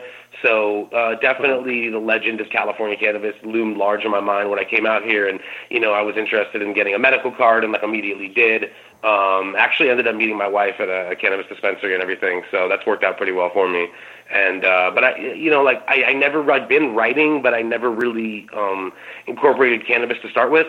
Like uh, when I first moved to the to the city, I was in San Francisco, lived with my sister, was doing music, and eventually, you know, switched over to writing and just doing some journalist stuff, and did like three or four years of just kind of straight journalism work, and like honestly, kind of would like turn down cannabis stories because I, I, I didn't want to get pigeonholed as a cannabis writer um, which seems weird in retrospect, but basically, you know, jobs for traditional journalists started to dry up, and it was one of those moments where, you know, like as I've characterized it before, you know, like Hunter S. Thompson said the thing about like when the going gets weird, the weird go pro, and I just like all my editors always knew that I smoke, and I just started getting all these offers, like, you know, write for this, that, the third. So, you know, I kind of ended up finding a home at Cannabis Now magazine, which is a national publication based out of Berkeley, California um, which is a city that I really hadn't had a chance to learn a lot about, and it's been fun, like kicking it there out at the offices and getting to know Berkeley and everything. Um, so uh, yeah, I mean, to me, it's a natural fit. It's just one I guess I sort of resisted, but uh, yeah, man, I've loved cannabis for many, many years, longer than I've written about it, and I've been writing my whole life. So it's um, it's a pleasure to have those things together. It kind of makes sense, and it's obviously a huge thrill for me to be on a project with Ed Rosenthal who, um, you know, I was born in '85, so my my exposure to Ed was mostly for when he was doing Ask Ed. I think no longer at High Times, but at Cannabis Culture, uh, and you know, Uh-huh. to, sometimes I still just have to like kind of like fucking slap myself. Uh, I'm like sitting next to Ed, just like smoking joints and taking dabs, and it's crazy, but You know, he's a chill, down to earth guy. He's I won't pretend he's easy to work with, but he's work with, and it was a fun book to make. So. Oh, for sure. Well, you know what you get when you got Ed. That's for sure. That's the, that's the best part about him. If you know, Oh, yeah. if you don't know him, you, you have no idea Yeah. what's going on. If you don't know, now you know. Yeah, hundred percent. Well, it sounds like you definitely have a good path up there with, uh, and also, like I said, good, good job on the book because it looks great. And it's hard to make cannabis-related books that really stand out these days, just because everybody's so, uh, you know, Instagram orientated. What you know, like by the time it's it, you actually print a real thing, you really got to be dedicated. So. Um, Well, you you know what it is, man. It's that passion. Like, and I, you know, like Ed's been doing this for years, so um, you know, he's been around for years. You know, he's he's, he's an older dude, but he's got that passion, dude. He hasn't lost that. Like, I, I you know, I, I, I I've only known Ed for so many years, but but from what I've known about Ed and from the way he's been described to me, like you even saw earlier, like you know, when when we were talking about like cannabis, and he's like, you know, forget that market shit. Like, I love that about him. Like personally, like that's to me, that's the fire that kind of keeps these projects relevant, and it's like he's just so uh, you know, demanding when it comes to like getting those facts right and making it, you know, like a, a nutrient dense. Like it's not. He's really against like fluff. Like a lot of. I don't think just cannabis. It's like a lot of writing in general these days, especially with a lot of the stuff online and like listicles and all this shit. And you know, there's no knock. Like I'm a writer. I've had to like pay the bills. You do what you have to do. But a lot of that stuff is fluff. And it's cool to work on a project where like the heart and soul of the project is all about like we love this plant. We love what it can do for people, and we want them to get it right, which means that we have to get it right and uh, that's cool because a lot of people in this in this business and every business are very go along to get along, very like you know like uh, you know like smile on your face, and Ed's you know he's not about that shit, and I, I love that. So that that I think is why when you say it's hard to make a cannabis project, you know these days like a book, it's you can do it, but you've just gotta really care about the shit, and he does, and so it makes it easy for you to care about it as well when you work on one of his books. So. Yeah, no, I I think uh, it's a great way to start. So this is your first ever uh, publication, or you- obviously not like like written articles or something, but like as far as picture book or table or. This is my first- like full book author credit. Yeah, like I've had like some stories, you know, published in addition to like my you know extensive like journalism and periodical work. But yeah, in terms of like a book, like this is you know this is the first book. So uh, it's a total thrill to be working on it with Ed. Um, you know, I've, I've featured in his previous projects. He had that book, This Bud's for You. I've got an essay in there about the first one that I uh, had a chance to try. Um, I guess it must have been like some CO2 wax or something uh, after having like smoked lots of you know cold water hash and all that. And first time that I tried something made you know solvent extracted, and um, that's kind of the. There were a lot of different essays and stuff in that book, and that was the one he had me do for that. I, I feel like I might be in like another one, but yeah, this is my first full length book book project, and it was a hell of an introduction. You know, it was a big like like what you said earlier really nailed it. It's you really got to hit a moving target. I mean, like the science and culture and and you know like uh, God, he'd cringe, but since he's not here, he can't do anything about it. You know, commerce of cannabis. Yeah.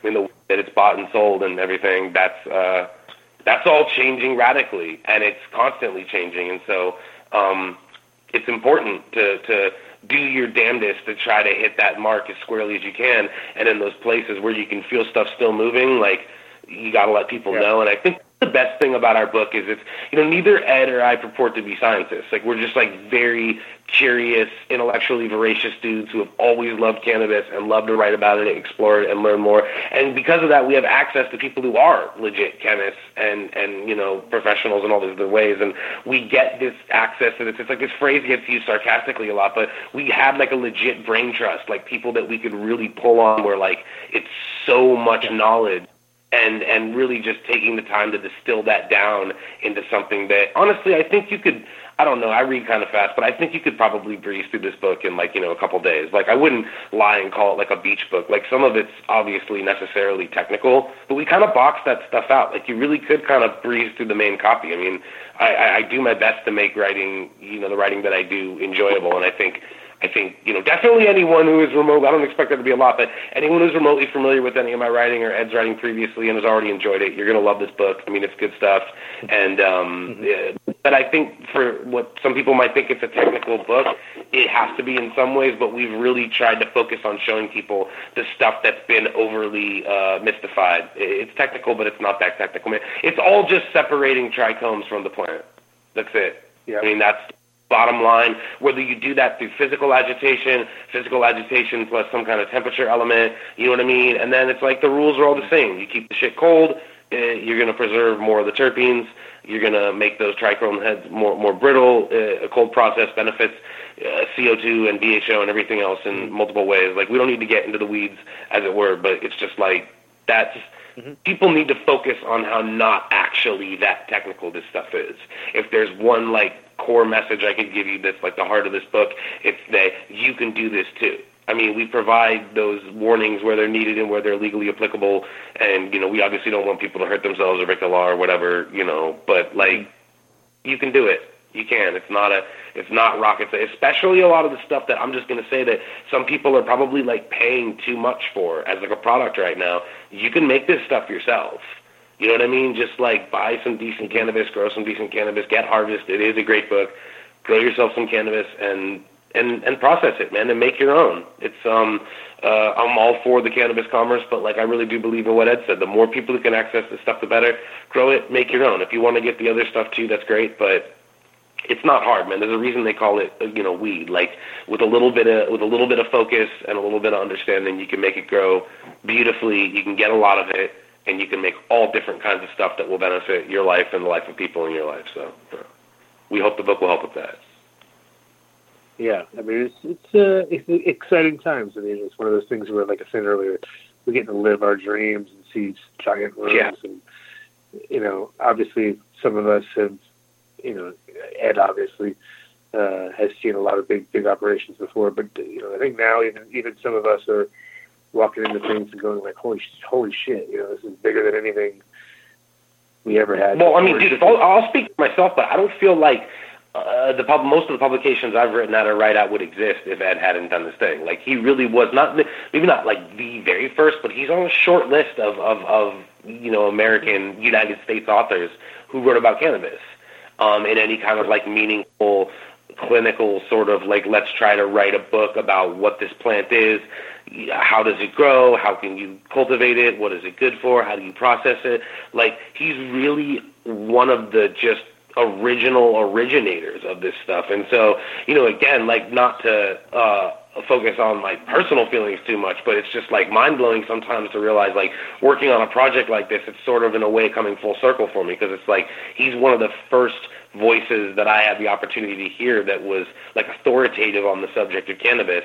And then, you know, just him doing his thing and being Ed sort of spawned this whole industry that now, you know, I basically pay my bills with. I mean, that's, you know, that's cool, man. I mean, it's cool to like be able to write about cannabis as a serious uh-huh. profession. Like it went from a thing that I was concerned with would like ruin me as a writer to like my claim to fame. Like, you know, and I get to do like talking head stuff sometimes and fun, dude. It's fun to be the weed guy that they call. Like so, you know, I owe Ed a lot for that and uh-huh. I think this book really kind of brings it all full circle. It's like, you know, I consider myself part of a new generation of cannabis writers and Ed is definitely one mm-hmm. of the like OGs and I think this book brings all of that together. So yeah, hopefully, and like you said, it's already got another book coming up right on like right before it, or I guess before it, right? The other book came out before it, in a couple weeks. Or? Well, there was so Harvest is out, and then there was a Beyond Buds, and this Beyond Buds Next Generation is the new one. But you'll be able to tell from the cover. I saw you guys used it for the link for the show, and it's gorgeous. You know, I appreciate that. It's gorgeous, man.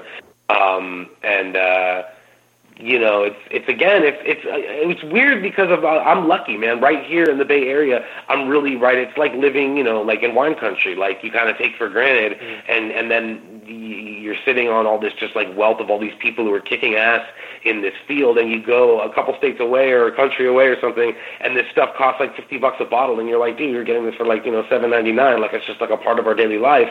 And you don't realize like how much you being so close to everything makes it less. So so we had to remember the whole project. Like you know, there's so many people who don't even know that they've never heard the word shatter or BHO. Like they may have even dabbed it before and just like not even know those terms. Like everything's just like Earl where they live or whatever. Like who knows? So if nothing else. I really hope this book will put people on a more informed. Uh, I, like I said before, I really mean it. I wish this book had existed, but I, I was one of those nerdy kids who looked up as much info as I could, and I wish there had been a book like this. That would have saved me a lot of heartache. So. Hmm hmm Yeah, sure, and and it's always nice when you do books compared to like you know articles because articles are cool, but they get lost in the shuffle, and then you never. But books are always like you know a little more lasting, lasting power behind them. And what I always find funny though is whenever I get a really nice book like that, I start to want to zoom in on the photos, so like I'll sit there on the book and start like using my fingers, like what? Why is it not working? I get it. I do it all the time. Dude, this book, this honestly, if you're one of those people who like really like loves books and like loves the like feel of like other, like I know that's not everybody, but like this is a really well designed book. I mean, in terms of the, I mean, from the the the um, uh, test copies I've seen and everything, uh, it's it's like a larger size. Um, it, it, it gives a little more space for the pictures. Like we have some like full page and double page, full bleed pictures. Uh, you know, uh, again, it's it's just it's it's a you know books are sort of like underappreciated I think right now, and uh, we definitely you know especially with me coming from the publishing industry and Ed has been in the publishing industry with cannabis, we, we were sensitive to that, and so we really like brought our A game, and and you know we we think we've brought a book to everyone that.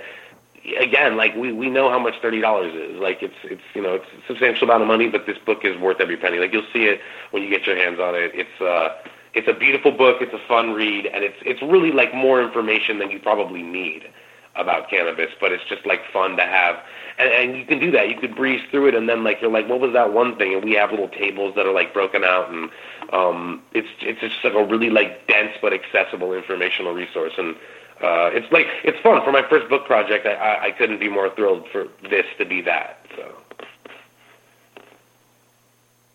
like I said, looking forward to checking it out for real, and uh, also cross the path somewhere down the road.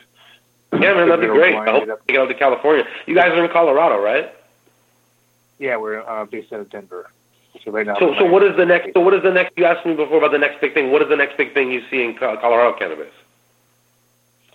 you know, Colorado's like the first guys out of the gate, and then of course they're the first ones to feel the pain, and now they're also the ones that are, uh, you know, kind of getting bought, you know, doing the old burst the bubble and buyouts, and everybody's kind of uh, getting consolidated pretty fast. Uh, I think there, what's happened is it's, it's shifted towards hemp because Colorado's like the, at this point in time, the probably the most hemp friendly as far as like the first guys really to take it seriously and get on point. So, so they've realized that to go on a less regulated hemp program is a lot wiser and maybe more profit focused. Cool. So, so man, so the Yeah. part of so the Beyond Buds next generation that we have about tinctures, uh, and specifically, I think so the transdermal and topical chapter is going to be incredibly relevant. Guys, about hella relevant, as we would say out here. Uh, you guys should. Um, yeah. you know, like be, because that makes sense. You know, like you said, and that's like you know, again, uh, it may, may make some of us, you know, we're not like happy about it, but like the, the markets and stuff are going to dictate the way certain people move, and so and hemp has value if you grow hemp correctly. Um, it can be a good source for CBD, and you know, it would be nice to see people having access to American-made CBD hemp products uh, versus uh, it's it's really not like a knock on foreign hemp. It's more just about like scale. It's like a lot of these other. Well, I think a lot of people don't realize when they buy hemp-based CBD products that they're getting something that's made from you know, like I always joke around. It's like 600 acres in every bottle. You know what I mean? It's uh, which is Yeah. which the problem is. It's like when you have that many different farms and plants, and it's just it's really hard to keep track of that quality. And I personally just feel like I mean I think cannabis based is great, but hemp you know it- hemp grown properly you know is. Uh, is a, is a great source for that. And so um, this book definitely would be incredibly applicable for somebody who was sitting on a hemp harvest and was trying to bring that to because obviously like you with hemp you have to process it somehow. And so I think you know the way we've organized it, it's going to be like the last like three or four chapters of this book will have really like broad broad utility for people interested in moving forward in hemp. Also, I would be remiss if I didn't say Cannabis Now also has a magazine called Hemp Magazine, which y'all should definitely check out. Um, hemp hemp is an excellent resource for information on hemp as well. So. No way. I can't imagine that they'd have good resources in hemp for hemp, but I guess that's just the way it is these days. Getting Yeah. right. Well, cool. Um, well, thanks for uh, ca- calling in with Ed, Greg, uh, Greg Zeman, right? Greg Zeman, yeah. Thank you guys so much for taking the time. Uh, I really appreciate it. Oh yeah, it was awesome talking to you. And like I said, we're going to cross paths. Uh, I'll be in Cali, I'm sure, at some point, and I guarantee you, you should come out to Denver, uh, check out what's happening locally there. You know, it's just, it's just Dude, if you're ever north of San Jose, hit me up. All right, my friend. Thank you. Take care. Bye. Peace. So What up? we're back on track. So you're just dabbing away, dude. You're doing all the dabs for me, right? You're just you're my fill-in dab guy. Absolutely. Everybody's impressed. Good job. Hard job, right? It is a hard job. I'm like super stoned. Like I, because you're like look over at me and I'm just killing. I'm kicking your ass every time. So I know, right? It's yeah, it's good motivation. he's he's still got that cloud going. I said That was cool. Nice talking to Ed. Yeah. Oh, nothing. Laughing. Nothing. I was just saying that you don't have. Uh, they're saying that you don't have human lungs in the chat gang, and I was like, he has gills that he has to blow hash over to keep him going. Yeah, Mhm. yeah, that's pretty dumb. Anyways, Pretty dumb. Sounds some nerdy shit right there. Some nerd shit. yeah, whatever. Uh, some chat gang. Some chat gang nerd shit right there. Mhm. So um, I'm gonna go. I'm gonna go check out this boat party and this the biggest yacht on the uh, inlet in a minute. Um, I do want to thank everybody for listening to our two hours to see this today. It's two, and uh, you know I can't hear anything that I'm saying except if I turn off the take off the headphones that I'm wearing, and I can't. The opposite it gets all weird. So, but it's better than. Uh, zero while I'm gone. This is a little bit cooler. yeah. Should have thought of this a long time ago. I don't know what we were thinking. Uh, Uh, I do want to thank all the sponsors, and I want to thank uh, again everybody coming to the show today. And if you're here in uh, Miami for the next two days, there's going to be a show here at the Hyatt Regency. So yeah, if you feel like coming through, and you are a chat gang member, just give me the heads up. I'll I'll escort you in. You know? So how's that for a deal? hell yeah. deal. And uh, next week you're going to be out. Yup. I'm going to record something here, but I also have uh, some uh, vets coming in from Mario, uh, cannabis vet guys that are going to be in town. So I may have a, a live show going on anyway next week. So we'll see. Nice. Cool. I'll get I'll get uh, Josh to help us out. Cool, man. And uh, so you're going off. So this next week is going to be uh, Labor Day, so I'm sure everybody in the chat gang will be busy doing something debaucherous. And uh, what are you doing, my friend? I'll be in Arizona. I like it hot. Okay. I like it hot. Hot. End of Yeah, August in. Arizona. Yeah. Well, I'm here in Florida. It's definitely hot here too, so get used to it. Yeah, man. I'm into it though. Like, yeah, I'm just used to it. I don't even like it when it's cold anymore here. Sounds, sounds about right. Sounds about right. Yeah. Um, so okay, so next, so keep an eye out, chat gang, for next week. We're gonna have maybe a couple shows. Who knows? Nice. Who the hell knows? You never, never know on the Adam Dunn show. Um, a big shout out to my beautiful wife Cece and little Nick, who's on his first week at school in first grade. It's pretty crazy. Yeah, man. It's It's crazy like, stuff. uh huh. It's like uh, he's he's loving it though. Well, he's hating it and he's loving it. Like Mhm. I tell him he's loving it, of course, but Oh yeah. he's already like I. He's already like I hate school. He goes, no, first grade, No. second day, first grade, second day, hate school. You can't hate it already. I know, I know. But uh, yeah, fun times. Uh, see you guys out there in the world, uh, Can of World. Also, uh, CanX, thanks for leaving me some product. We'll have them on the. Probably gonna tape those guys. They're in Jamaica and uh, doing. Get a half. They have a half a million plant count at their farm. Oh really? Holy shit. They, they can only do about fifty thousand at a time right now, so just has ten times the amount ready to ready to roll. So Wow. we'll talk to the to the half a million plant count guy about what's going on in Jamaica probably in the next couple days. Nice. Cool, cool. So all right, guys. Um, see you guys next week, and uh, keep on keeping on. Thanks, Mark, for making it happen. Yeah, no problem, man. You guys stay on the line after. Trying to keep up or after you hang up, or, or after I play the song here. oh, sure. No, I don't know. I didn't know if Do you wanted to like chat about anything. Okay, cool. Whatever. It doesn't matter. Let's do it. Let's go. All right, Break cool. it down. Break her down. All right. Well, I'll see you All right, guys. See you guys next week. All right, there it goes. the Every one of the The top 40 records being played on every radio station in the United States is a communication to the children to take a trip, to cop out, to groove. The psychedelic jackets on the record albums have their own hidden This We don't want you to smoke genetically modified ganja. We want you to smoke the real thing. We want you to smoke the natural herb. Some call it marijuana, some call it sinsemilla, some call it lamb's bread, and some people call it ganja.